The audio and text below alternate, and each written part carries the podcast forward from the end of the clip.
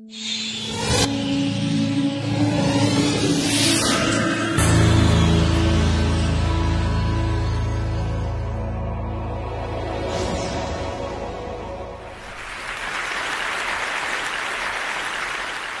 me tell you a story.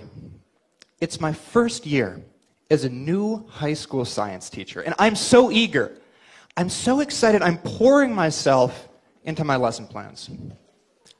But I'm slowly coming to this horrifying realization that my students just might not be learning anything. This happens one day. I just assigned my class to read this textbook chapter about my favorite subject in all of biology, viruses and how they attack.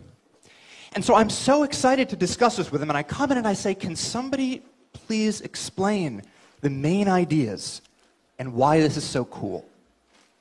There's silence.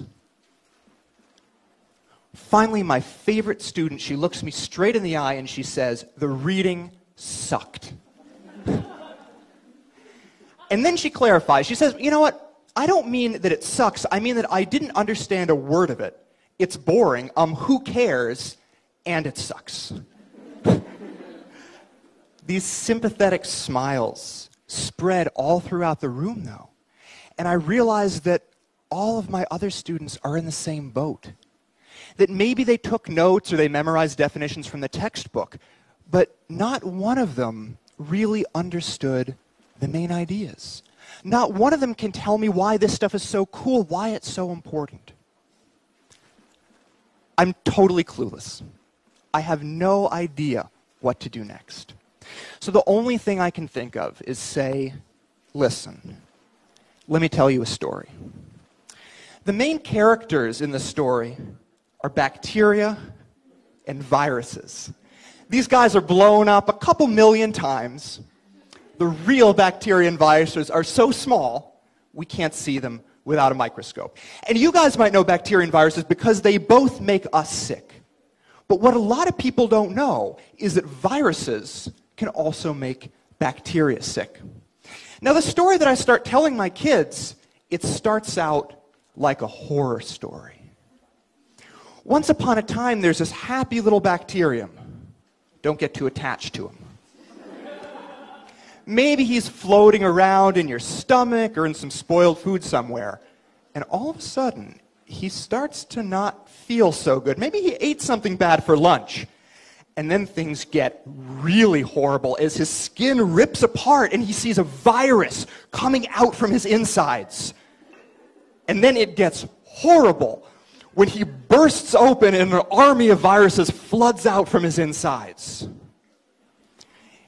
If ouch is right, if you see this and you're a bacterium, this is like your worst nightmare.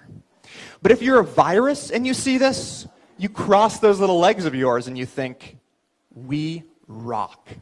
Because it took a lot of crafty work to infect this bacterium. So this stuff is not that hard, right? And now all of you understand it. But if you've graduated from high school, I can almost guarantee you've seen this information before. But I bet it was presented in a way that it didn't exactly stick in your mind. So when my students were first learning this, why did they hate it so much? Well, there were a couple reasons. First of all, I can guarantee you that their textbooks didn't have horror stories. You know, in the communication of science, there is this obsession with seriousness. It kills me. I'm not kidding. I used to work for an educational publisher, and as a writer, I was always told never to use stories or fun, engaging language, because then my work might not be viewed as serious and scientific. Right? I mean, because God forbid somebody have fun when they're learning science. So we have this field of science that's all about slime and color changes. Check this out.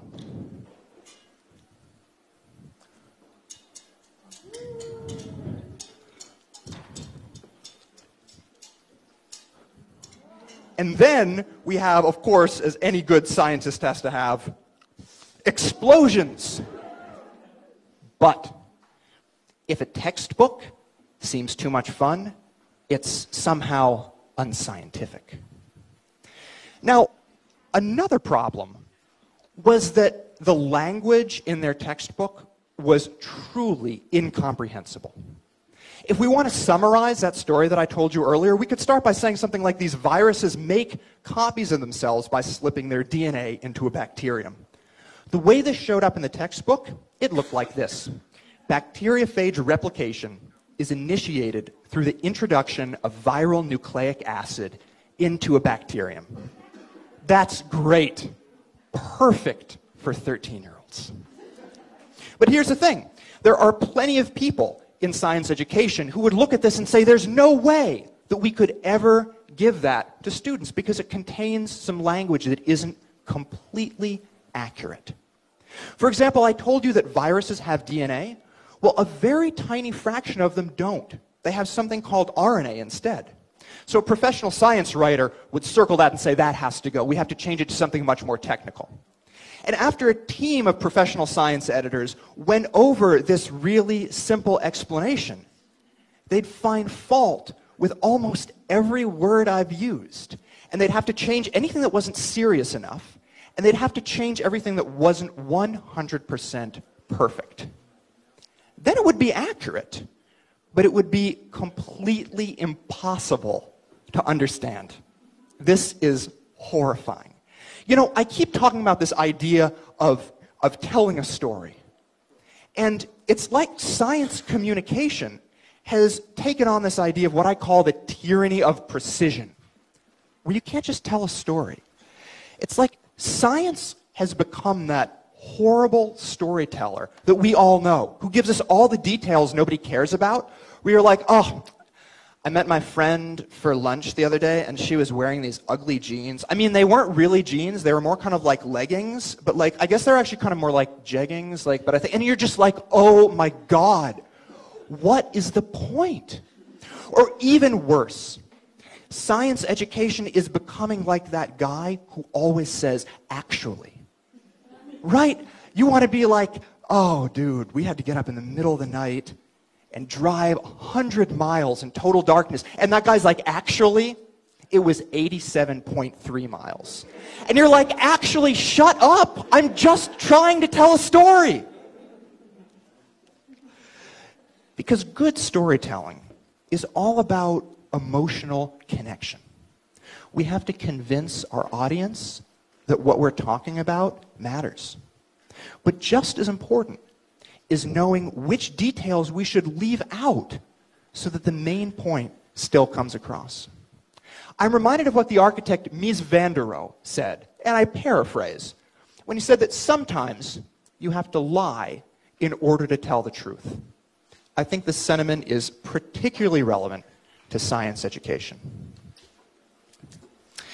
Now, finally, I am often so disappointed when people think that I'm advocating a dumbing down of science. That's not true at all. I'm currently a PhD student at MIT, and I absolutely understand the importance of detailed, specific scientific communication between experts. But not when we're trying to teach 13-year-olds. If a young learner thinks that all viruses have DNA, that's not going to ruin their chances of success in science. But if a young learner can't understand anything in science and learns to hate it because it all sounds like this, that will ruin their chances of success. This needs to stop. And I wish that the change could come from the institutions at the top that are perpetuating these problems. And I beg them, I beseech them, to just stop it. But I think that's unlikely.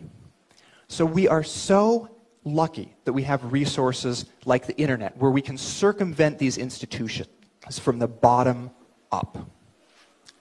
There's a growing number of online resources that are dedicated to just explaining science in simple, understandable ways. I dream of a Wikipedia-like website that would explain any scientific concept you can think of in simple language any middle schooler could understand. And I myself spend most of my free time making these science videos that I put on YouTube. I explain chemical equilibrium using analogies to awkward middle school dances. And I talk about fuel cells with stories about boys and girls at a summer camp. The feedback that I get is sometimes misspelled, and it's often written in lol counts. But nonetheless, it's so appreciative, so thankful, that I know this is the right way we should be communicating science. There's still so much work left to be done, though. And if you're involved with science in any way, I urge you to join me. Pick up a camera, start to write a blog, whatever. But leave out the seriousness, leave out the jargon. Make me laugh, make me care.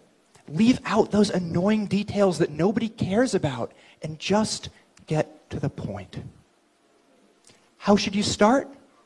Why don't you say, listen, let me tell you a story. Thank you.